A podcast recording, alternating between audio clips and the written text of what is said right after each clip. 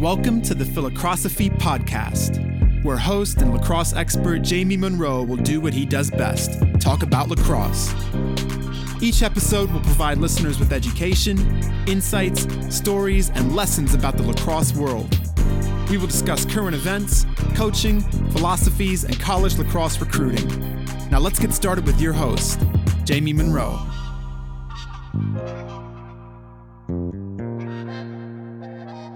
How's it going, everybody? Really excited to introduce Ryan Polley to the Philocrosophy podcast. Ryan is the head coach, six-year head coach at BU, has built this program uh, from the ground up into being a nationally competitive program. He was uh, Patriot League Coach of the Year in 2017, a two-time New England Coach of the Year, and um, has a really interesting resume. Really fired up to have you on and to learn uh, more about your program, your philosophies, and how you're getting it done. Thanks, Jamie. Pleasure to be here, man. Awesome. The Philocrosophy podcast is brought to you in part by the JM3 Coaches Training Program, now featuring a seven day free trial period. And here's your host, Jamie Monroe, with more information on how you can get your hands on some of the best lacrosse content out there for free. How's it going, everybody? Thank you so much for tuning in to my podcasts. I've had so much fun doing them. I only wish that I'd started recording my lacrosse conversations like 25 or 30 years ago. Now, if you like these podcasts, you will love the content I've created in the JM3 coaches training programs and the academies. Whether you're a coach or a player or a parent, there's so much great information for you guys. I've done this content for men's lacrosse and women's lacrosse, for box lacrosse, field lacrosse, youth lacrosse and the great news is I've created a seven day free trial. So if you're tired of endlessly searching the internet for great content, just go to www.jm3sports.com slash free trial. You can get access to all of the content I've created for free for seven days. Trust me, when you take a look at it, you're going to want more. Almost everybody gets hooked. All right, enjoy the rest of the podcast. Um, all right, as we usually do, I would love to kick this off with just um, learning about your coaching journey, uh, where you came from, how you got into it, how you got into coaching. Why don't you kind of kick it off from your days back at uh, Malvern Prep? Yeah, I mean, my journey is a little unique in, in the sense that coming out of, I mean, it kind of just started in high school, um, trying to figure out what I wanted to play in, in college um, w- was a big part of kind of where my career went. And I started lacrosse very late. I didn't start till my sophomore year. Wow. Um, Malvern Prep obviously has this unbelievable tradition. And, and it was a really unique thing. Just I'm, I'm a super competitive person, and the Inter-Ac at the time did not have any state championships. So basically, in football and basketball and baseball, once you played the your Inter-Ac schedule, your season was done and lacrosse wasn't sanctioned yet as an Inter-Ac sport or whatever the loophole was. Pennsylvania had a state playoff, so I, will never forget this day. Um, was playing freshman baseball, and we were just walking back, and they were in this playoff game, and they won in overtime. And I'd never even seen lacrosse till I got to Malvern. So just this um, energy that it had, and then just kind of watching this game that I didn't really know that much about, and then winning uh, you know, a quarterfinal game and on the winning in overtime. And then the whole school ended up going to the semifinals. Um, they played Episcopal, Brian Doherty's team, and um, Malvern had a great team, but Episcopal was outstanding at the time. And just kind of that was my first introduction to lacrosse. So awesome. um, decided I was going to play the next year. This uh, coach Rody, who was at Malvern and then Unionville, and uh, sons both played at Salisbury, really got me into the game and trying to decide what I was going to play in college because I was, you know, a basketball player and football were my two major sports. You were a um, quarterback. What's that? You were a quarterback. Yeah, I was a quarterback, and then um, a point guard in basketball. And I wasn't a Division One player, but I was a really good high school player. But lacrosse, I kind of took off. You know, even though you know, I'd only been playing for two years, did official visit to Notre Dame, did an official visit to Georgetown, and you know, I had offers from both places and, and just trying to decide, God, I love football. I love basketball. It's been my whole life. But here's this new sport that I don't know that much about, but I'm starting to get, you know, going out to a Notre Dame basketball game and it's just kind of cool. But at the end of the day, I, I chose Merrimack because Um, I felt comfortable on campus. It, it, was kind of the highest level of basketball that I could play. Um, and that's just what I, at, at, the end of the day, I just love basketball. So I went to play there, play two, two years of basketball. Uh, and then kind of when it didn't work out, um, you know, picked up football for, for two years. And then my, my career kind of took a turn. Um, and I decided to try lacrosse. And, and it was just like this sport that um, I just fell in love with. It had so many components of both all the sports I, I played. And uh, I mean, I basically was a basketball player running around with a stick. So kind of when I got out of playing my four years, I, I kind of had to make a decision. What was I going to do with my life? And as far as coaching went, and I just kind of got this um, Mr. Conley, Steve, right, was a high school coach at, at North Andover. He offered me a JV job. And this was my first year out. I was in the accounting world. I was going to take the job. And another connection I had from Merrimack said, Hey, do you want to start this girls program? We're starting this brand new program. And it just, my, my mom is a Hall of Fame field hockey coach from Pennsylvania. And I just, I just, my dad was a coach, uh, you know, uh, almost made the Olympian soccer team. So, I mean, I kind of grew up in this family where sports were always in our, in our lives. So just having this decision to coach boys JV lacrosse or, or just kind of take this program over a girl, I, I was 22. So I said, hey, you know, let's let's try this girls program. It sounds great. I get to be a head coach. I get to make my own hours, whatever. And you know, it was a great experience. I mean, it was okay. a really cool. Yeah, I did it at Andover High School for three years. Um, I learned a ton about just coaching and running a program.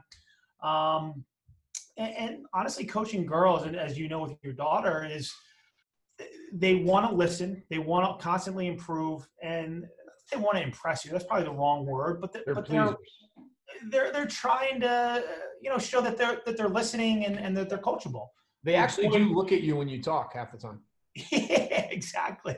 And you can see them nodding and like, oh, that makes sense. Where the yeah. guys are looking at you, but they're probably thinking, well, my, my way's probably better. So I don't know. so it was really fulfilling three years. Um, it was hard to leave. Um, Merrimack, when I left, was in a great position. Um, we won our conference and was, you know, ranked fifth in the country. And then it kind of after I left, my coach, who we'll talk about later, is one of my mentors. Uh, he ended up uh, going into his, you know, focusing more on his business, and it was part time. And then they hired a coach, and, and it just didn't go right. So Merrimack went from this team that was kind of competing for Final Four bids to, you know, a three and thirteen team, and you know, it was a great opportunity. I think I might have been the only person that applied for the job. Uh, you know, I got an opportunity to go back to my alma mater and, and be the head coach there.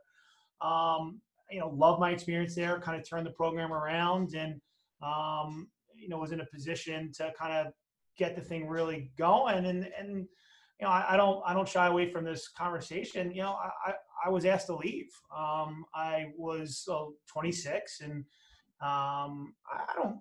I still disagree at, at, what had happened, but I was a little brazen and didn't always, you know, it's part time and the challenges coming with communication and being a part time coach and trying to get this thing off the off the road, off you know, get this thing back to where I thought it belonged. And um, AD and myself just didn't see eye to eye. So yeah. you know, got called into his office one day and just said, "Hey, we're going to move in another direction." So you know, I had this decision to make because both Andover and Merrimack were part-time jobs, and I was kind of I, I was able to, to secure accounting jobs with startup companies where I could really dictate my own schedule. I had great bosses that kind of understood um, this was important to me and allowed me, as long as I got my work done, to build my schedule, work at home, do different things that allowed me to coach. So it, it was but I kind of came to this crossroads where I had to decide, hey, am I going to go to the account? I was making a, a nice salary.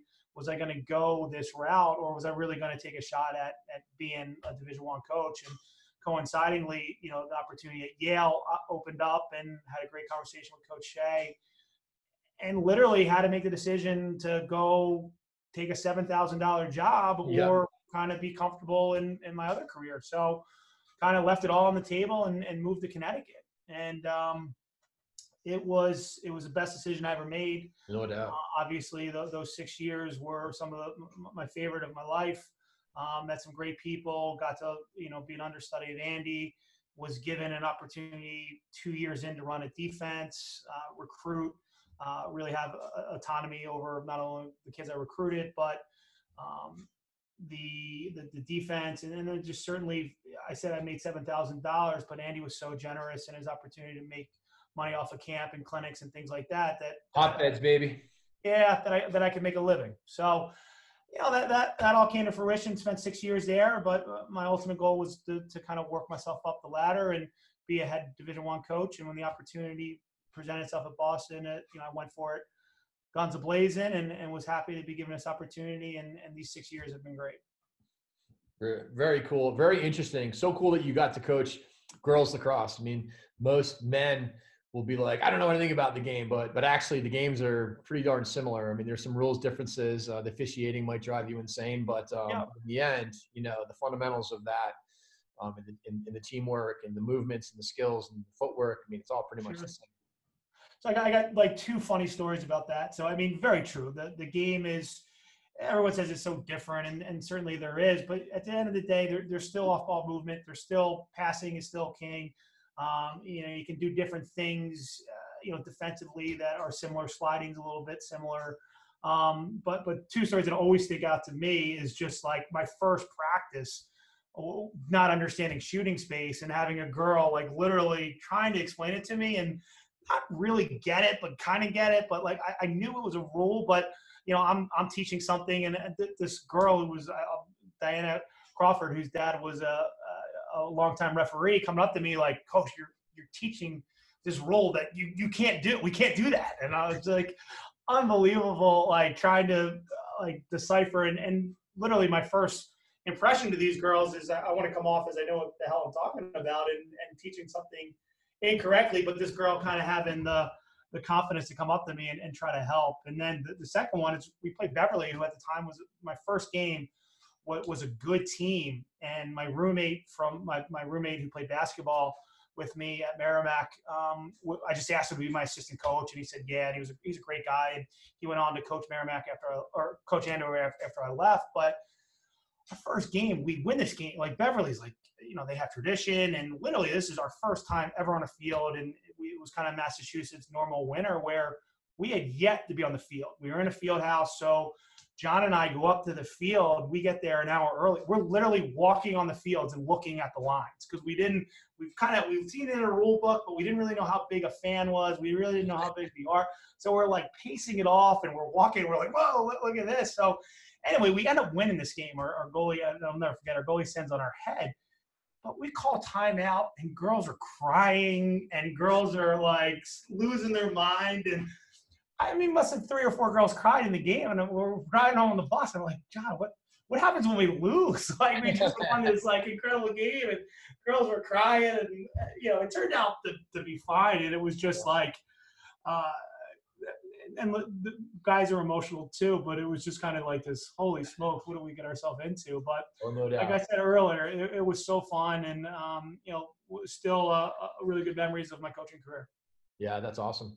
Well, uh, I would love to hear about um, along the way the mentors that, you know, sort of sure. shaped you and, and, and, and maybe either stories or things that you learned from them. Yeah, I mean, the biggest mentor in my life was certainly my mother. Um, I mean, just watching her career and how she coached. I mean, she had one job her entire life. She was the athletic director at Villa Maria High School, and outside of uh, outside of Malvern, so it's the sister school of Malvern Prep, and just to kind of see how professional she was and how diligent she was, and you know, having this. Um, you know the, the standard that she set for her programs, won multiple state championships, and uh, you know, just a litany of games and just to kind of watch her and how important it was to her, but to never lose focus on um, her focus on her on her team and her kids and and kind of non-negotiables that she grew up with, uh, and that she instilled in her team. I mean, she was the one that would always uh, come home and talk to me about a game. I, I very much like following her career and you know followed her teams and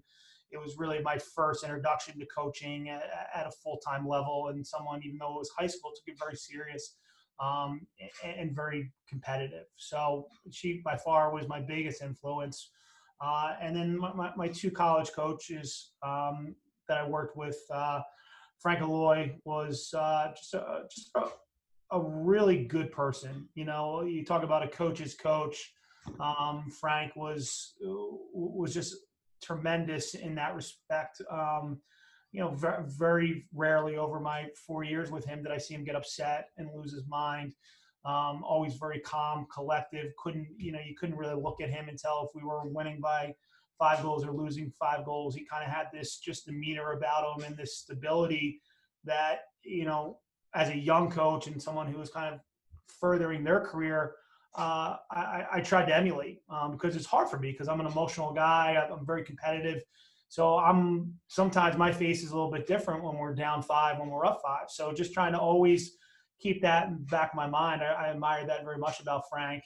Um, and, and, then just from a recruiting style, just hard work. Here was a guy that was running a full time business, very successful business, and then in his spare time was was coaching this high school or coaching this college team. So in my early career, I was doing things very similar to Frank, where I had a full time job and that was paying the bills, but I still had to make time and be creative in my recruiting and be really efficient with my time. So I had multiple conversations with coach about that of just being a full time, you know, accountant, but also doing this full time so that I could be successful at, at, my place, so I could build my career. Uh, and, and, then lastly, you know, Andy was was such a big influence on on me from not only just uh, you know being a, a, mentor and showing me kind of the ropes, but just um, you know the biggest. I always call Andy like the king of culture. Like he is.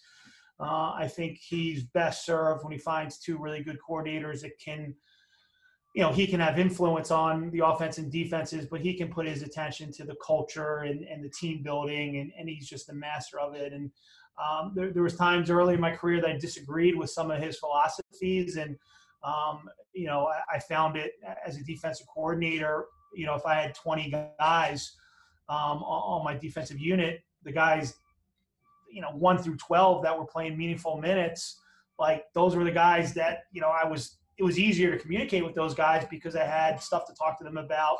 You know, whether it was improving their um, you know game plan or improving something that I think would help us on Saturdays and Andy really maybe take a step back and say, you know, I got to worry about 13 through 20 too. And that certainly he was worried one through 45. And he always said that, um, you know, we're only as strong as our weakest link. And at, at, times I didn't believe it, but, you know, as the program got better and I saw the, uh, how much, how much those guys on the lower half as far as talent were meaning to the team from a scout, from an energy, from just guys do, would do anything for those guys. And when they got their opportunities in the games, guys would go crazy. I, I really came um, in kind of full circle that, you know, th- these guys are, are, really important. And if I don't give it their, their due attention, that, you know, the team's not going to be reach its full potential. So um, I love that from Andy. I learned just so much from him, just from um, just an X's and O standpoint, just how to prepare – uh, I, I, look. One thing that was always key is just there, there's a life outside of lacrosse. Um, sometimes you get so caught up in you know worrying about wins and result, you know wins and losses, but you lose track of you know personal health, you know families, things like that. And, you know, I, I appreciated Andy's perspective on that. Um, you know, work life balance. Um, that we don't always have to go to every single event in November. You know, just those things that, that I think Andy became the master of. Um, and then certainly uh, recruiting almost in year three, uh, we, we changed our entire recruiting philosophy and, and, we made character and toughness, competitiveness, we made that the staple of our recruiting. And obviously, um, you know, it's done wonders for, for Yale and, and we're trying to, you know, emulate that at, at what we do at BU. A lot of people don't realize that that Andy might have been like five and 25 in his first five years. Yeah. Ivy League. Um, and for a lot of coaches, you know, they, they, they can't recover, but it wasn't like all of a sudden Andy became smart or hardworking. You know, I'm sure he learned a lot because when you become a head coach, it's, it's, it's like you can't prepare for it. There's, you, you can read all the books you want, but it's like being a new parent. Like you just, uh, 100%. You know, but that said, though, he, he was able to turn this into a dominant force and do some things that, you know, Ivy League schools have, have never done he never lost focus of who he was and how he wanted his program to run. And that, even though we weren't winning games in my first couple of years, there was still a discipline instilled. We never cut corners. Um, you know, we just weren't quite as talented as some teams. We lost a couple of games that maybe we shouldn't have. Yep. Came down, but it was all this culture thing, and, I, will I'll never forget just being. It became a little bit like I used to get sick of it because for six years he was he would say this to the team over what team is going to be the team that gets us over the hump? We haven't won since 1990 there's only been four he would say it's only been four 10 win teams in yale history. I'm sick of hearing about it. I'm sick of living it. Are you going to be the team that gets us over the hump? And finally my, my, my last year we won an ivy league title my fourth year uh, there was a four-way tie, but it, it really came out to the, my last year with the senior group that just wasn't going to be denied, and got us over the hump. And then it, it kind of it steamrolled from there. So, um, but it was constantly not that it was a pressure, but it was always in the forefront of our minds that there was unfinished business and we need to get to that next step. And, and I related a lot to to to BU. Like I, I kind of feel we're in this same path of like getting better every single year, kind of flirting 14 through 20 every year, but have yet to have that staple win late in the season. Um, and, and I'm, I'm hoping it's coming because, as you said, people forget. You know, Andy didn't really have a lot of success till, like, ultimate success till year 10. So we're in year seven, and I'm I'm trying to stay patient, and it's hard to because we're uh, what have you done for me lately, society? But you know, we're all competitive, but we're so close, Jamie. If if you would have said this is your resume six years in, I would have said, hell yeah, I'll take that. This is great. But once you're living it, you're a goal short here or a pipe there, and you're like, shit, like I, I, we could have won this whole, you know, we could have we could have won the the whole Patriot League last year. We were as talented as anybody, and just we came up a goal short, and sometimes that happens. So, uh, you know, I, I'm I'm very positive and very proud of what we've done here. I think we're only on the upswing. I think we're only getting better. Um, the challenge is everybody else is getting better too. I mean, Loyola's uh, trying to win a national championship every day. Navy the same way. Joe's a great coach at Army. I mean, the, the, it's a who's who of coaches in our league. So um, it's just a, a, challenging thing that I love to get up and compete at every day. But uh, you know, I'd be lying if I didn't say I'm dying to take that next step with this program. Yeah, no doubt. And it's uh, the the step from not very good to pretty good isn't that hard to make. Mm-mm. Right. The step from pretty good to really good is is this step. You know, is a harder step, and from yep. really good to you know consistently. You know that that's those are all steps, and they do take time. And and I want to get back into a little bit of the conversation about culture. Um, because obviously you learned a lot from, as you say, Andy the King culture. You had a choice when you first got to BU. You had a club team there you had you had your uh, you really had a blank canvas um, to, to create whatever it was that you wanted to create. So how did you um, how did you do that? And and um, you know give us a little rundown of how it's evolved. Yeah so i got the job in july july 2012 they announced the program was going to launch um, in january. And I, will never forget just sitting on my computer like i am now and this you know thing comes up on Inside Lacrosse hey bu starting lacrosse? I'm like whoa that's that's awesome. And um, you know, was fortunate enough to go through an interview process, and uh, you know, as you know, Jamie, it's all timing. Like we, we ended up winning the Ivy League that year, and you know, if we don't win the Ivy League, I'm probably not even under consideration. So, you know, we go to the NCAA tournament, you know, go through a, a three month, um, you know, three month process, and end up at the end of the day winning the tournament. And it's funny because um, I was heading out to your camp when I got the call, I was actually the second choice. So I ended up getting the call that I wasn't the guy. Then I end up going out to your camp for the weekend out in Denver. And then I get back on Tuesday and there, there hasn't been an announcement yet. So I'm like waiting for this thing to just kind of finalize. And then I'll never forget, just I get a 617 call. I'm like, back, I'm like, this can't be happening. And, and it happened. And um, you know, the AD called me and said, listen, things change and we'd love to have you. And I, I don't care. Like I wanted the job and um, I, my, my, feelings weren't hurt because, you know, the other candidate was a, was a fantastic coach. And um, I said, great. So, but then all of a sudden you have this job and you're, well, what are we going to do here? So as you mentioned, BU had um, 35 years of club.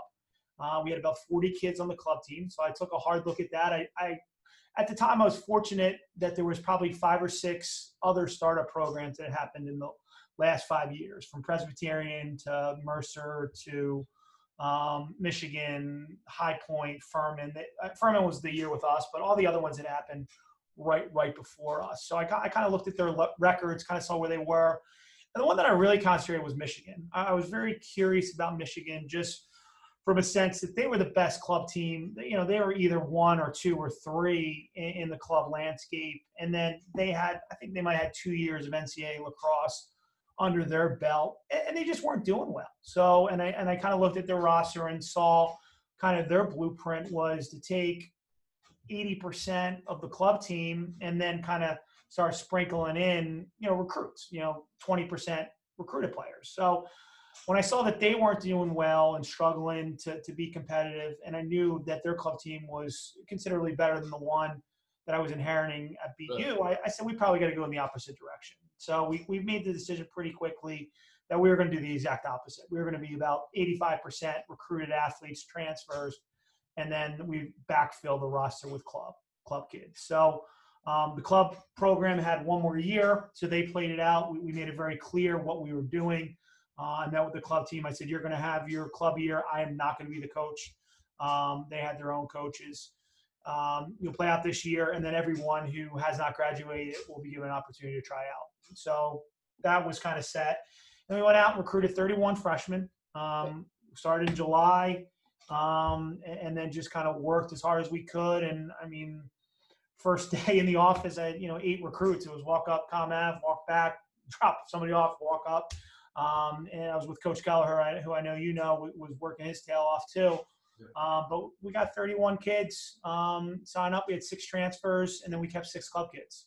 So that was that was our first roster, 43 kids uh, of that makeup. So it was it was an incredible first year. Learned a ton was actually more competitive than I thought we would be. Um, had some, we only won two games, but lost to Army by a goal. Um, you know, lost played Loyola the year after the national championships. We were down two goals going in the fourth quarter. So I mean, there, there was some really good game. I mean, we could have won four or five games that year if the ball would have kind of broken our way. Um, but we, we, just weren't we weren't ready. We weren't just these kids were literally a year out of high school and um, just kind of when those big plays needed to be made the teams with some senior leadership or just some guys that have kind of been through the battles, or at least some of them, right. um, you know, found out found ways to win. Um, but it was a great experience to get these guys a ton of playing time, and then certainly to be ready to come back years two, three, and then as as seniors with all this experience, have a have a great year. You mentioned earlier you learned from your mom um, about non-negotiables. You know what what are those uh, that you brought to BU um, and what how they, has that kind of evolved since you got there? Yeah, I mean we, we have our five pillars and those this is another pretty good story that, that I like to tell. So I just mentioned that Loyola game.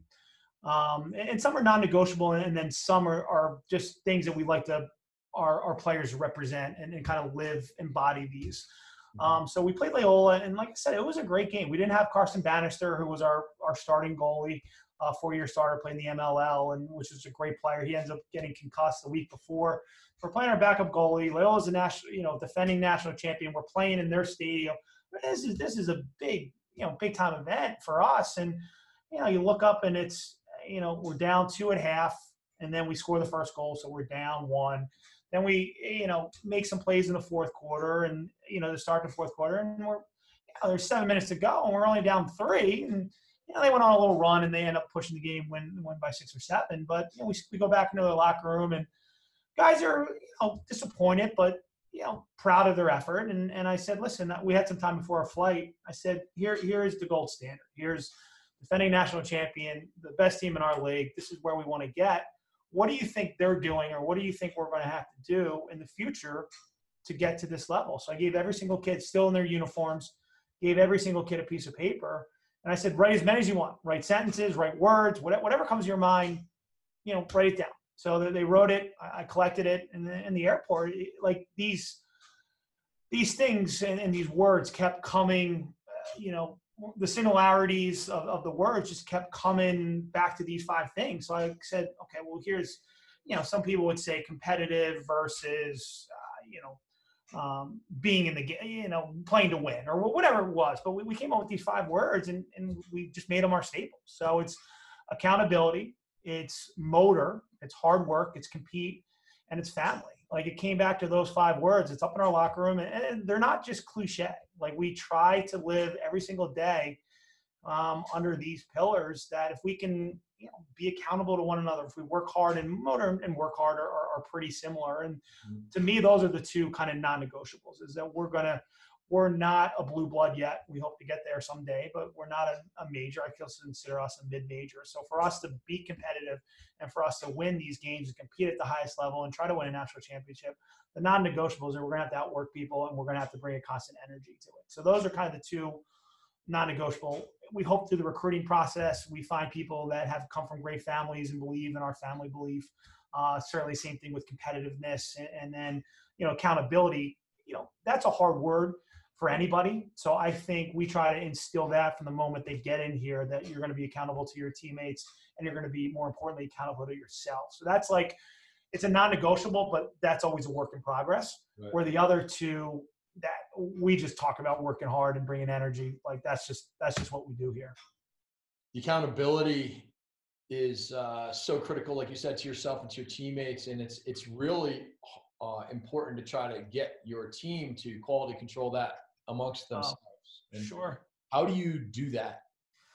Well, sometimes it happens innately. You just have this great group of mm-hmm. leaders that just guys don't mess with them for whatever reason. They are just they don't want to disappoint them. Their delivery is impeccable. Um, a little bit of ass kickers, uh, and then sometimes you got to work at it. So for the last three years, I meet every week with my seniors. We, we, we pick a book to read. I try to relate it to much as I can to the current team and, and kind of the needs of it.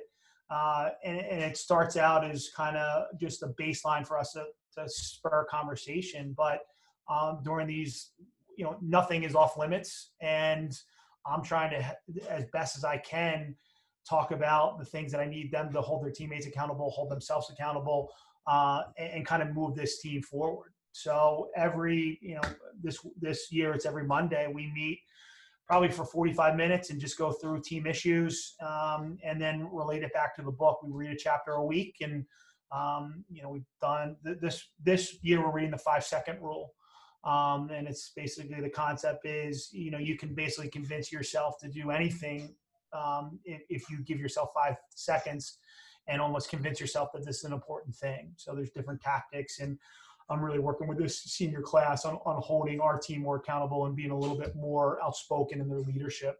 Uh, every, as I said, every year is a little bit different. Um, I have wonderful seniors. I have seven wonderful kids. You would want your daughters to marry any one of them, uh, but we need a little bit of a kick in the ass. So trying to get these kids to step out of their comfort level a little bit uh, and, and, just lead with a little bit of uh, edge um, is what we're trying to accomplish this year. Completely different from what we had accomplished last year, um, because I had four alphas who had been you know starters for four years, and um, you know that that was just how they were going to lead. And so it's funny. I don't know if you experienced at DU. It, sometimes it goes in cycles because when when, when you have alphas sometimes the class behind it because these kids have been leading for multiple years yep. and that they're such strong presence they get suppressed so when their first opportunity to lead, eh, they have to learn a little bit because they just weren't really given opportunities as juniors to lead. And then sometimes when you have some guys that take a back seat, the class behind them is like ready to go because they kind of have to step up a little bit. So it's it's it's interesting that I, have kind of over the last four years have had a little bit of a cycle of of these alphas, and then and nothing wrong with these kids not being alphas because you can lead in so many different ways effectively, but just not having like alpha class, alpha class, alpha class is pretty interesting to me. That is. Um, I've got a question on leadership and, and, and getting accountability, um, sort of quality control by the team um, when you're a strong coach. Yep. You know, how do you balance quality controlling it yourself? Sure letting them make mistakes, recognize mistakes, correct mistakes? Well, I, I, think it starts not only with them, but it starts with your assistants. I mean, eh, you can't. I this isn't a dictatorship, and and I'll say this. There's probably the quote I say the most to to my team.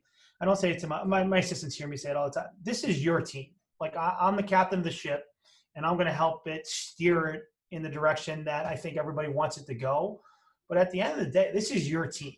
So you have to step up and be accountable. You have to drive this thing in the direction you want it to go um, if we're going to be most successful. So if there's a day that we're not feeling great or legs are tired or we're just beat up because we've been going hard, you know, the expectation is my seniors or an upperclassman comes in and, and gives me that heads up. Like they're the guys that's living it. I trust them. I try to empower them. Um, they've been part of the program for multiple years, so I think they know what it takes to be successful. Um, so I, I, try to view myself as a player's coach, but also someone who uh, is not afraid to listen to their opinions and and value their opinion. And sometimes I don't. I'll disagree with them and say, "Boys, I really appreciate you coming with me, but we need to get better. We we haven't gotten better over the last week, so uh, we're gonna have to ramp it up a little bit, even though you're tired, because we're, we're just not improving." Um, but having that open dialogue is, is really important to me. And it starts with my assistants. I got two great paid assistants and, and a wonderful volunteer assistant who, uh, you know, is one of the best in the country. And, um, you know, I'm fortunate to have guys that have great opinions, try to, like I said, empower them to bring something to the table if, if they feel um, it's in the betterment of the team, and then certainly have open dialogue about how I can help them improve, this team improve, and this program improve. Yeah, I uh, got a chance to watch uh, an early season practice this past fall and was really impressed with your whole operation, with the energy, and with from not only the players but the coaches. Um, and it was cool. You kind of let those coaches coach and and let the kids work, and um, it was really impressive. Um, talk to me a little bit about you, you talk about hard work and motor. You said they're kind of similar but how do you look at them as different? Well hard work is i would say that is over a length of time. So hard work is i'm going to be committed to working hard for a duration of a period of time so that my skills will improve and I'm going to come in early and stay late and do extra shooting and do all, all those things. So I kind of look at that as a duration of time. When I look, when I think of motor, I just think of in the moment going 100 miles an hour um, and never going to, you know, lose a play because I didn't hustle or I didn't try hard enough. Like that's kind of what I see motor is, is just this constant energy running from drill to drill, um, just bringing this energy to lift. Um, you know, bringing energy to a 6 a.m. lift, like that's motor to me. It's not, and and, and just this hard work is just a like almost a mentality of this is who I'm going to be in my everyday life, and then motor being in the moment. Excellent. All right, let's switch gears. Um, you know, one of the biggest jobs of any coach, and especially in, in, in a startup situation, trying to make that next step is developing that probably your biggest opportunity is making your players better, developing your players. Sure. What's your philosophy, and how do you how do you guys go about doing that? What's your develop player development philosophy? Um, I mean, I always think that uh, it's kind of a part whole philosophy that we're going to deal with parts of the player before we start really getting into uh, you know kind of the, the big picture and you know working on the six on six and rides and things like that um, you know, our philosophy is we need to get better as individuals before we get better as a team. So mm-hmm. uh, I really like the way that we do our our entire season. Uh, you know, the first four weeks, you know, we don't really come together as a team. We uh, allow the kids, number one, to get acclimated to school. Uh, the first week, we don't pick up a stick. We do do strength and conditioning testing just to kind of see where the guys are from the summer, uh, see where we are conditioning wise, to see if we have to ramp that up a little bit. But that first week is, is literally just testing and, and, we don't really see the guys. They're they're focused on school making sure that you know the freshmen certainly are acclimated and the upperclassmen are, are kind of getting their feet wet again. And then weeks two through four is just all skill development. It is three one hour sessions of you know mostly stick work for the offense and footwork um, you know incorporated in kind of what we do offensively but it's it's not six guys it's it's smaller numbers uh, and, and, then certainly the defense is working on individual skills, you know, ground ball work, stick work, uh, you know, how we even how we hold the stick, how we approach, you know, all these little details. So that kind of when we hit that first practice, most of the, you know, even our practices are, are set up where most of the practice is individually based and working on individual skills. But once we start getting to the team stuff, we're not constantly stopping to say we want you to change this from a, a fundamental standpoint. So um, I, I, would say uh, developing the individual is is certainly an important part of what we do. We, we really expect the individual to get better from a stick skill, from an IQ standpoint, from uh, athletic standpoint, uh, and we spent a lot of time individually doing that. Where with the NCAA changing the rule, we we really could be practicing more but we kind of push back and say we're, we're still going to keep our individual time because we really think that's important to our individual development. How much of your individual time is live reps versus um, kind of skeleton stick work um, and just you know footwork? I'd say most of the offensive stuff it's it's not live on a defense, but it's going full speed. So between the the stick work that Coach Slippo's doing, um, that has footwork and stick work combined, the expectation is you're going for you know 20 to 30 second high intensity game like speed as much as we can. Um, so I would say probably 60 to 70 percent of that is small group work, and then maybe 25 to 30 percent is live stick work in a skeleton offense sense. But the majority of it is in small group work, small group. or it's you know, it's a midfield rotation or attack rotation that is part of our six on six offense, but it's not, you know, a full six on six. Right.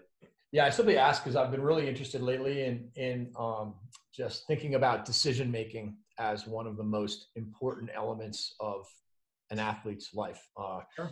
in any sport. Yeah. Um, and um, obviously, the skills mastering the footwork, mastering the stick work, mastering the shooting, mastering the communication, understanding the movements where you want to be. That's all critical stuff.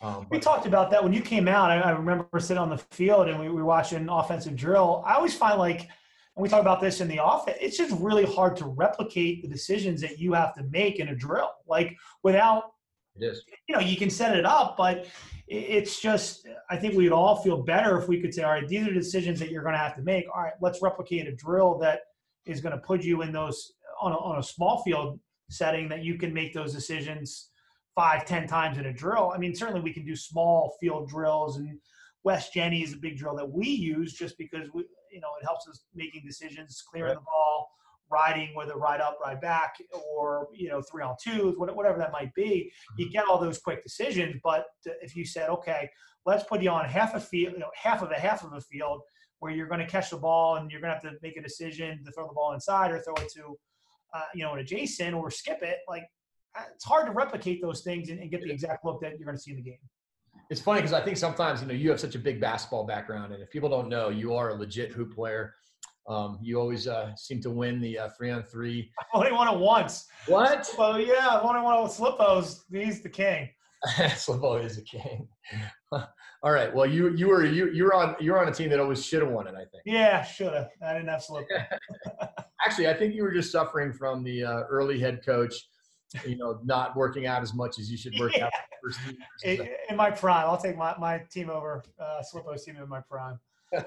but anyways, um, it's to me it's uh you know it, it, was probably i bet you would point to basketball as where you learn so much about all of the athletic iq that you have whether it's how to beat somebody how to see what's going to happen before it happens how to read screens both sides of the ball um, how to make adjustments. You know those are the kinds of decision making things that i'm sort of alluding to you know and it's like i, I kind of feel like in hoops it's like it happens so naturally because you know you play so much three on three, two on two, one on one, full court, whatever it is. You're just constantly playing, and and um, I think that's the reason why I'm asking is because I feel like in our sport of lacrosse, it's it's it's it's one of the missing links. Like you know, you have to be good at all the skills. There's there's no denying any of that. Um, but it's like, how do you teach a hesitation move? Mm-hmm. teach it all you want, but at the end of the day, the hesitation, the feel for, you know, when you get a step on somebody, that now's the time to hesitate right? Not, you know, everyone thinks of like fakes and stuff to set up your move. It's it's more about after you beat somebody that you start setting up the sliders and and hesitating. It's a little counterintuitive to do that, but that's kind of like where well, I'm on this kind of mission to figure all this stuff out. And so that's I know your basketball ground background is so strong that I figured you'd have some thoughts on that. No, I, I, I, I, we had this conversation. I hear what you what you were saying, and and I actually put some thought into it. It's practice real estate is so tight. So it's am I am I going to go to practice and say, all right, boys, we're, we're going to play three on three today, and, and and like I'm and I'm not dismissing your idea, but to take 20 minutes and play three on three, and I, I don't know if a lot of coaches could could live with that. Like that is just something where all right, I'm going to take one sixth of my practice and I'm going to just let the let the dude ball. You know what I mean? No, so no, I get it, man. And, and that is some. But listen, if it's getting you better and guys enjoy it, because it's a long season. You know, it's a really long season, and and the fall is becoming, um, you know, certainly with the changing of the rules where we can practice more. This has probably been our toughest fall since my first year, just because we've practiced more. We're a young team. Uh, we think we need guys to play more, so we, have practiced more. Um, so trying to give guys breaks and, and be okay with it is is is something that every I think coach struggles with because you you want to joystick it a little bit, and when you just let guys go out and play, not a ton of joystick. The guys are just playing, seeing the read, and making plays. No doubt. So, you guys, I love the way you play, and I, I, was I've been watching some BU film from last year. I had one of my editors cut up a few games, um, and I had Coach Slippo did an awesome presentation on on the offense that you guys run. How would you characterize your offensive philosophy? I would just say up tempo. I mean, that, that's probably the best way to say it. Uh, free flowing. Um, you know, we'll, we'll, be different than what we were last year. Obviously, we we had a, a great player who the ball was in his stick 75, 80% of the time we were on offense. And uh, Chris was, was a great player and made great, most of the time, great decisions. And this year we'll, we'll be different. We'll have, I think we'll have more pieces and a little bit more talent across our top nine. Um, but we just won't have that one player who's dominating the ball and, and then making players play off of him. So it, it's very, I'm very curious to kind of see how our offense evolves with just more sharing of the ball. And not that Chris was un- was selfish because he's very unselfish, but the ball just started to stick a, a bunch. So I think um, the best way I can describe it is is up tempo. We're still going to push transition. We're still going to uh, you know play with our face off guy and LSM, give them green lights to dodge and shoot and do all those things. Um, and, and, then certainly we're going to take the best shot available. Like the, if if we take a shot 10 seconds in and it's a great shot, then take the shot. We, we're not one of these control for, that we have to get the clock under 40 and we're going to slow the game down. If our mm-hmm. first dodge, we get right in and it's a great shot, you know, we encourage our kids to take that shot. You know, game situations, you know, can dictate differently, but um, for the most part, we are a dodge, uh, you know, move the ball, make decisions, and we get a good shot, we're taking it. How much six on six do you guys normally play um, in, a, in on the average? Would you say? 15 minutes you know, we're not a huge, you know, most of our practice is skill development. Um, we do four on four stuff a lot, just trying to get those kind of decisions with bigger spaces.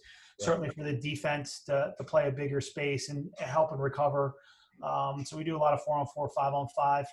Um, like I said, the West Jenny thing was huge for us last year as far as just making decisions in the clear and the ride. We thought we were an excellent riding team last year because of that. Um, we do West. We we kind of like assistants always like joke with me because uh, Coach Lattimore kind of brought this idea at, when he was at Penn and they were really successful playing two ways middies. He said we did West Jenny every day and it really forced our you know defensemen to make decisions and riding. And mm-hmm. I kind of just took it and ran with it where our West Jenny is we do a 10 man out of West Jenny. We sometimes allow the guys to ride. Sometimes it's a free clear. Sometimes you can ride and you get jumped. So th- there's all these different variables uh, that we do to try to create different situations in this small field setting. But like I said, my assistants always joke with me like, "What what brain child are you going to come up with today?" That it's going to take 20 minutes for the guys to understand what the hell's going on, and then we got to move on to the next drill. It's like different ways of running your West Jenny to give yourself different looks, right? Exactly, like a press ride versus a drop ride. Sometimes we don't allow them to ride sometimes we will put an extra guy in there. He can come over midfield. So we're working on running the ball out. So So in other words, the, the West Jennings, usually the last guy you touch it is out and it's a three on two, but sometimes you'll allow it to be a three on three to the midline. Yep. Like exactly. Exactly. We have like a fuzzy line that they can ride to this, and then the defenses can step up and really pressure them. Talk a little bit about those four on fours and five on fives. I mean, I feel like that's the, those are such a staple six on six is great in, in in many ways, but it's also maybe a little bit too easy for the defense. And it seems like with the four on four and five on five, you find that good balance of putting some real pressure on your defense while giving your offense chances to. Yeah, a lot of times we'll do four on four, and then we'll have a passer at X. So mm-hmm. that like a open coach where they can still because a lot of times if if you end up not having a ball through X, that there's so much space that you throw passes that typically in a six on six fitting won't get through. Or it's only throwbacks, right? Yeah, or it's only throwback. Exactly. So, uh, you know, I think four on four, especially if you're trying to do different things defensively, if you're trying to slide quickly, uh, you know, obviously it's great for that because there's a lot of space. If you're trying to slow down your slides and, mm-hmm. and be a real hedge oriented defense where you're constantly showing and getting back, it, it really forces you because there's so much space to, to be really strong on the ball, but also have that great like presence before you actually start the dodge. So your off ball positioning is, is paramount because you got to be in the right spot and then be able to get back to yours as the dodge starts. So, um, you know, anytime you reduce the number of players, it also creates just different, you know, slide packages. You know, you could be in a four on four. Very rarely are you going to be in a crease slide because, you know, a lot of times they're going to end up in an open set. Yeah. Um, Which know, is why you do that um, guide X sometimes, so you can actually kind of play your four man motion, get crease slides, and, and exactly the right way. Yep, and you know, just when you're in that six on six setting, you just kind of have two guys that are furthest away from the ball that can kind of pick up the trash and, and help with any mistakes that you might make for a split second. And four on four, you really don't. You make a mistake, and four on four defensively, you're giving up a really high quality shot, and it gives the offense space and um, you know, allows them to be creative and, uh, you know, get confidence, I guess. Yeah. Uh, how about your defensive philosophy and, and, how does it fit into the things we've just been talking about? Yeah, I mean, we've gone all over the place and we try, we try to make it um, as personnel based as possible. Um, certainly, you know, I made a living at, at, Yale towards the end of my career as, as being a, a really slide heavy defense, um, creating a lot of turnovers, having a lot of moving pieces. And when I first got to BU, eh, you know, we were out of necessity, we had to slide a lot just because we weren't as athletic as some of the teams. And um, unfortunately, we just didn't have the experience. And, you know, a lot of those decisions on the back end, you know, we just weren't experienced or as good as the teams at Yale. So we were making mistakes and giving up some easy shots. So we've gone back and forth. Um, my, my, our best year, Coach Toomey, who's now at Tufts, he was running the defense. He created more of a Notre Dame defense slide when he need to. Mm-hmm. Um, and that was our best year. We had some really good D middies. We had some, you know, two MLL players on the defensive end. You know, Wozniak kid and the Callisto kid that were that were as good as anybody in our league. And mm-hmm. um, you know, we did some really good things defensively by just playing straight up and sliding when we had to. And they were four-year starters and had a lot of experience. Uh, and then last year, um, you know, losing those guys, um, you know, we we went to a basically almost an automatic, not quite Holy Cross and Bucknell, but almost we were sliding the majority of the time to the initial dodge. A lot of moving pieces, and uh, we led the country in turnovers, which fit with our, uh, you know, philosophy of transition, and that that we scored a lot of goals in transition off of uh, creating havoc. And we give up some shots because as the season goes and sticks get better and teams get film on you, they, they kind of understand, you know, where your weaknesses are. But we created a ton of turnovers, started a ton of transition, and scored a lot of goals. So even if we're giving up a couple goals, uh, you know, as teams knew what we were doing and a lot of moving pieces, we also found that we created a lot of turnovers and, and started some transition and, and capitalized on the other end. Creating turnovers on early slides to force bad passes or double teams or both. Yeah, really both. I mean, we, we kind of give guys, you know, one thing that we try we, we like going to people's backs. Anytime you see a kid's back, you almost have the green light to go to it with the hope of him rolling back and making a play. Uh, we talk about motor, getting that last poke, getting mm-hmm. sticks in the passing lanes, deflect passes. Um, you know, and a lot of times uh, you might get a turnover where you don't get transition, but you get three guys to a ball just because you just have a more of a motor than the other team and you come up with the ball as opposed to only one guy going and the two other guys just kind of watching the rest. So you know, certainly that's part of our defensive philosophy is to have a motor. Um, our, our, defense coordinator, Max Silverlick, uh, he we were trying searching for our identity. Two years ago, we, we did not have a good defensive team, and actually one of the worst in Division One. The one year I run the defense here, Jane, we were the worst in D one. So, um, you know, he came. We are trying to find our identity, and he came up with this word "Tom," T O M, and it's toughness, organized, and motor. So he wants our guys obviously to be tough, and you know, the organization. You know, are we sliding? Are we not sliding? How do we recover? you know details and, and then just playing with a motor. So, um, you know, continuing to get multiple guys to the balls, creating turnovers, being uh, you know making hustle plays so that we can get the turnovers is certainly something that we did really really well last year. How do you characterize um, the need for matchups versus slide? And is there a way to get the best of both worlds? It seems like some of those slide, really slide early teams that you referenced before, such as Bucknell, sometimes it seems like they're sliding early to everything and they're still somehow getting a pull over the backside. Yeah. Um, I, I sometimes I think it's just luck. I mean, I was, I was kind of wondering. I figured you in the league would know, you know, but yeah, I mean, I think you just got four out there and you're sliding usually to a short stick. So, eh, you know, probability is there's three on the backside and only one short on the backside. So. Um, you know, obviously teams are so smart that you know if you start sliding early, they manipulate it so they on in two passes you're approaching again with a short stick. So yeah. you know that's certainly something that you know. It, you know, Andy always called it the play phase offensively. You know, we need to be prepared for the play phase defensively. Once a team goes, they know we're early sliding, they're going to do their first motion. But a lot of times it's a dummy motion to get into what they really want and that's on the secondary dodge. So having a plan ready not only for the initial dodge, but also as the ball gets moved to either or the backside or, or thrown back, you know, you're now you're really ready with what, what your game plan is. Uh, switching gears, the Patriot League is just such a gauntlet. I mean, what a great conference! Like, yeah, yeah, really who's who of coaches.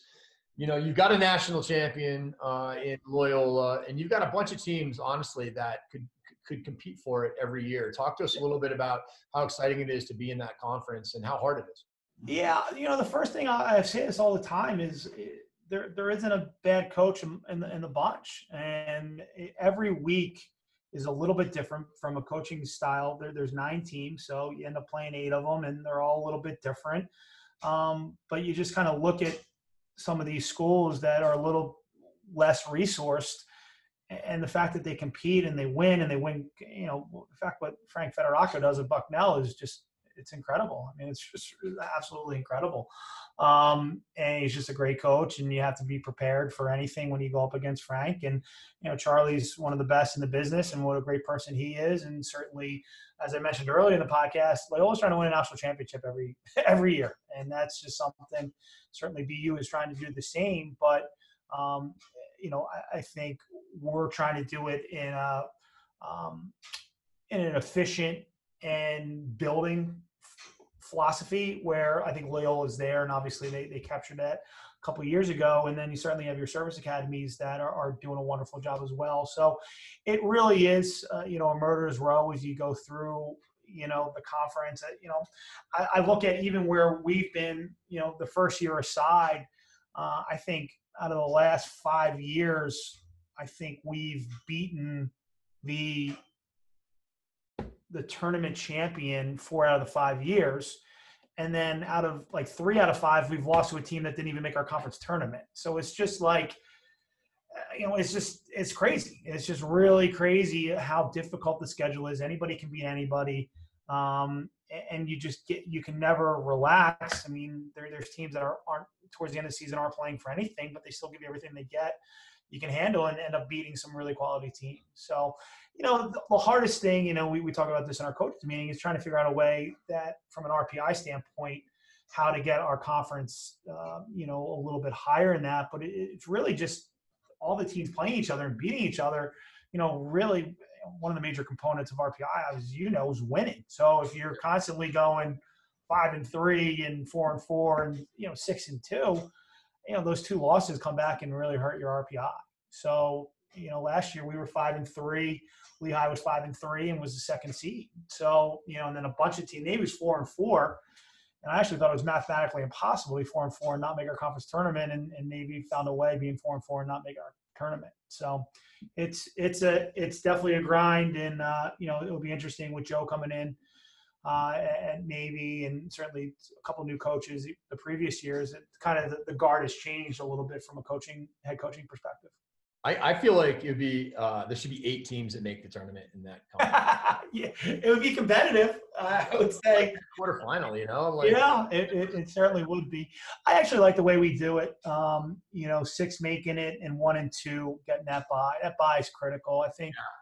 I honestly think the and Lehigh's a great team, and you know they were weren't playing their best ball towards the end of the year, and we were playing really well, and you know we end up losing a game at Navy to uh, you know one goal game, and that was a difference between a second and a third seed in the bye. And you know, Lehigh made one more play than us, and you know they were a little bit fresher, and you know give them all the credit in the world for turning around because they weren't playing well, um, and and endured a, a, myriad of injuries. Kevin Kevin did a tremendous job last year, um, but you know that, that those one and two seeds go a long way as far as getting that Tuesday off.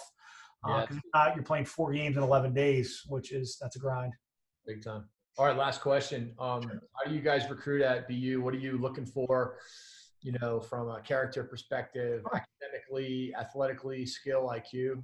Yeah, I, I, mean, you know, it all starts with the transcript. Uh, I mean, BU over since I've been here has gone from low low fifties in the U.S. World Reports to you know low 30s. So we've really made a push, and as you talked about, it's easy to kind of go even lacrosse from going to decent to pretty good, but once you go from pretty good to excellent, and then you get to the top university. So I think um, as far as increasing your reputation and, and those numbers, it's, it's really difficult. So um, BU has really made a, a, commitment to academics, which I fully support.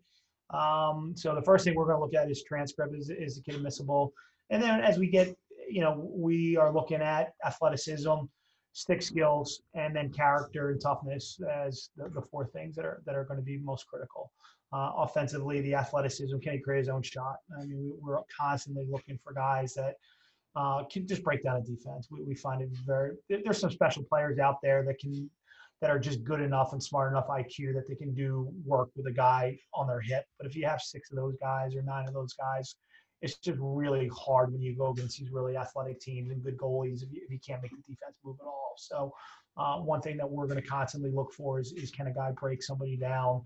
Um, you know, certainly at the attack. I mean, those guys are invaluable when you can win your late matchup um, and create something late in the shot clock. Now that we have it, uh, and then certainly uh, from a midfield midfield perspective, you know, can you can you break it down, draw a slide, and then make a good decision?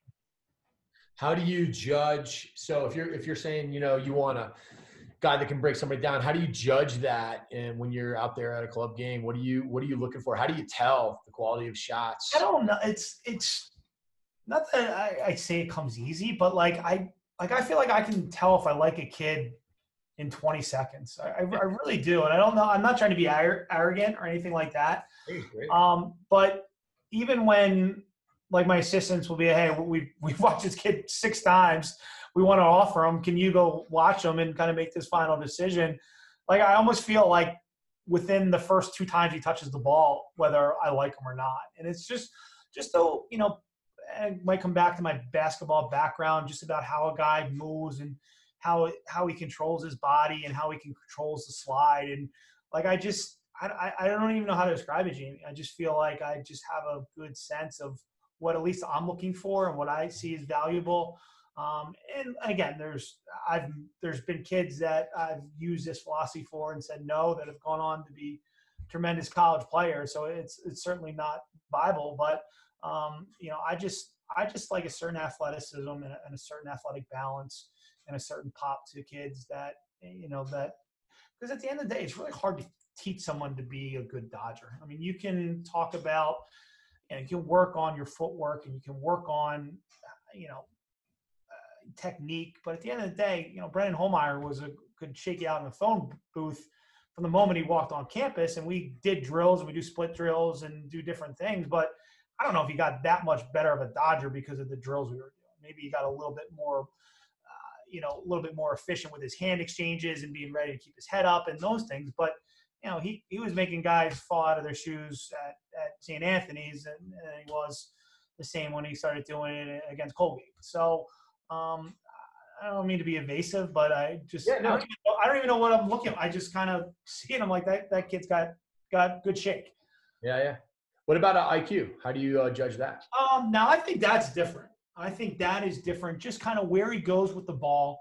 Um, kind of is he a crash and burn dodger? Because like at the same time, if a kid is just all he is is straight ahead speed and he can run downhill, and we all love those kids. A kid that's six two and yeah. runs like a deer and can make shots going down the alley. Those, are always guys that we're always taking notes on. But you know, a guy that can understand a excuse me a slide, can understand a two slide, um, understands that it's okay to just throw the ball ahead. Uh, you know, certainly off ball, you can watch a kid off ball. What does he do?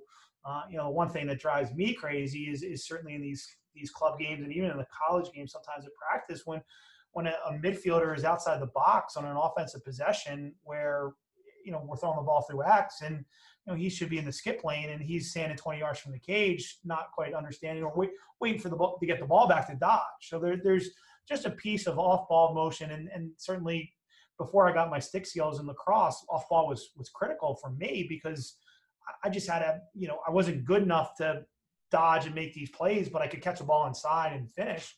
You know, just cutting and understanding spacing and you know so i think i have a pretty good feel for what it looks like and what it should look like so that you know if you just watch a guy for a couple minutes you kind of understand if he understands it because again that's that's hard to hell to teach as well it's just off ball spacing and you can talk about it you can show it on film but you know if that's not innate in you and you don't do it without thinking about it a lot of you're just fighting yourself to do some basic off ball concepts that, that can make it challenging to be an efficient offense how about defensively? How do you judge guys on ball versus off ball? What what are you kind of looking for? Um, I I don't care as much about on ball because just basically from my sliding background and some of my best defensemen I've ever coached weren't great on ball. Like they needed to cover the two or three, and uh, they were just so smart and had great sticks. So I would take a kid with a stick and a kid with IQ over a kid that was just a lockdown guy. Now I don't coach in the ACC, I don't coach in the Big Ten, so it's not as if I need to go against two or three attackmen that can usually usually at you know the mid the mid majors and the Patriot League. You know, your third attackman is a really nice player, but usually he's off ball. Um, very rarely do we go against two really heavy dodging presence from at the attack level. Um, so, you know, our philosophy in, in recruiting is we, we, there's nothing wrong with getting that great shutdown defender. And, um, you know, it's always nice if, you know, even when I talk about a signing as much as we do, it's always nice, and we talk about this a lot, is when you can take a break midway through a possession because a great on-ball defenseman gets on ball and you know you don't have to slide to him. Everybody can take a deep breath. You can almost re- refocus your defense and, and kind of uh, get everybody in the spot and get ready to slide again because you know you don't have to slide. So those guys are, are certainly valuable. Um, but but I wouldn't take a kid that couldn't necessarily cover, uh, but had a great stick and a great IQ. I think in the defenses that I like to play, those are more important than necessarily being a lockdown defender. How do you, uh, how do you, how do you even judge it when you're watching a kid play? How yeah, um, I watch feet.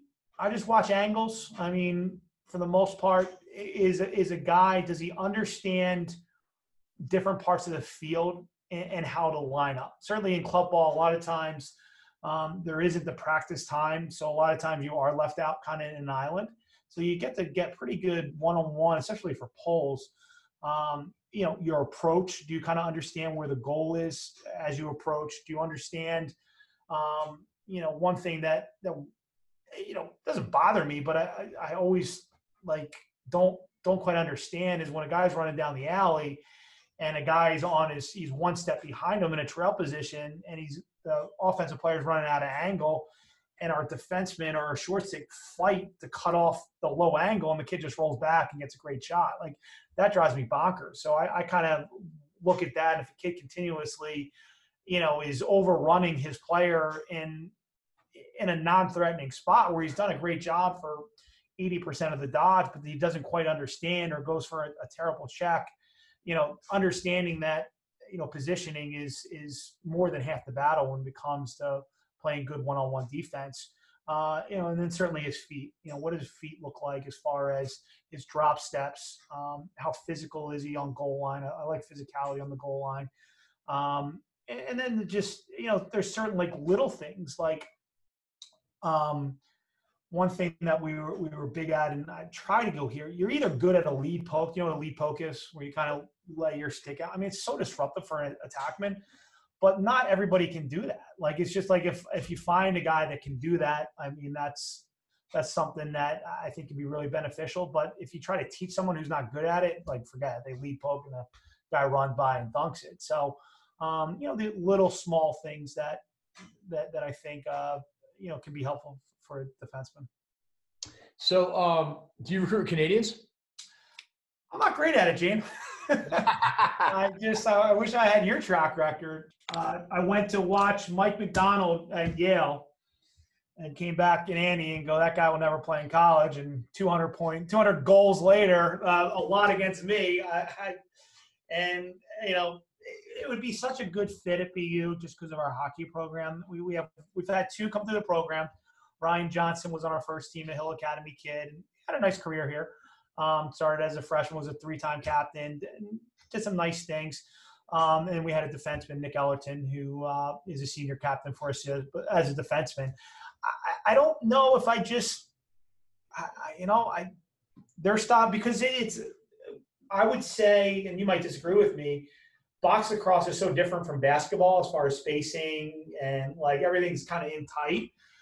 It's just hard for me to judge like what is is, is a really good player because I'm going to go more to the the athletic. Like I, I really wanted Jesse King at at Yale, but but I mean Jesse was a you know multiple All American. I'm sure everybody wanted Jesse, but like that's the type of Canadian like I would want, like a dodging midi who can get downhill. Like like I just don't know if I'm uh, adept enough at, at finding those inside finishers. I just I the guys that I think are going to be great don't have great careers, and the guys who I don't think are are talented or whatever don't look athletic enough, you know, have these great careers. So it's it can be really hard, especially if you got like you know 20 you're watching 22 kids from you know Claremont or Edge or whatever, and they all look they all have the same skill set. It's easy to see the, the know. you know the six two 200 pound yeah. That's really easy. But then then sometimes those guys you know, you, you, don't really want to spend the money to have them become a D midi when they're when they can't really shoot you know, down the alley going the other hand. And so it's almost like you need those guys, you know, the Canadians to be able to play the way that they grew up playing, essentially, which is in tight, physical, getting yep. shots off when with their strong hand when they shouldn't be able to, but they do anyways. And then it's also, as you said, they're they're expensive, so you have to figure that into the equation. And then you have to have people that understand. If you only get one, are they really going to fit in your offense with five other guys playing American style ball? And like, then do you have to go get two? Do you have to go, or you go to Robert Morris and get six? Uh, you know, is that is that what you have to do? So yeah. it's it's kind of so we we've kind of shied away a, little bit from that, just because I just I'm not good at it. I have not been. It has not been a strength of mine. And, and yeah, we had two really good ones, Zadrill and Dempster when I was there, and I, I know Andy has done well with them since. But um, I, I, don't know. It just has not been something, and it's a shame because it could be a, a really nice fit with our hockey coming in, watching big time hockey. And uh, Ryan Johnson kid really like going to our hockey games, going to the Bruins games. So you know, it, it, it it's a northeast fit, so it, it could yeah. be a really nice fit. Uh, we just have not, you know, haven't succeeded with it yet. Yeah, the interesting stat from uh, this guy Mike Mobison is that over the last 10 years, Canadians have shot uh, around 31%, and Americans have shot at 26%. yeah. So it's actually like, you know, there's there's some stats there, but I know what you mean. I know, I know. Well, I'm sure we shoot about 21%, so I'm helping, I'm helping this uh, stats out, this theory out. Well, RP, thank you so much for taking the time and sharing. Oh, fun, man philosophies and experiences. Um, you just uh, you've built an amazing program, and I know you're really uh, anxious to take take that next step and get to the NCAA tournament. And best of luck in 2020. Okay, thanks, Jim. Have a good one. Have a good holiday. See you.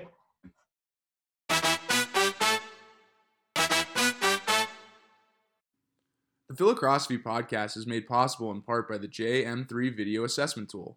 There's no question that video is critical to player development.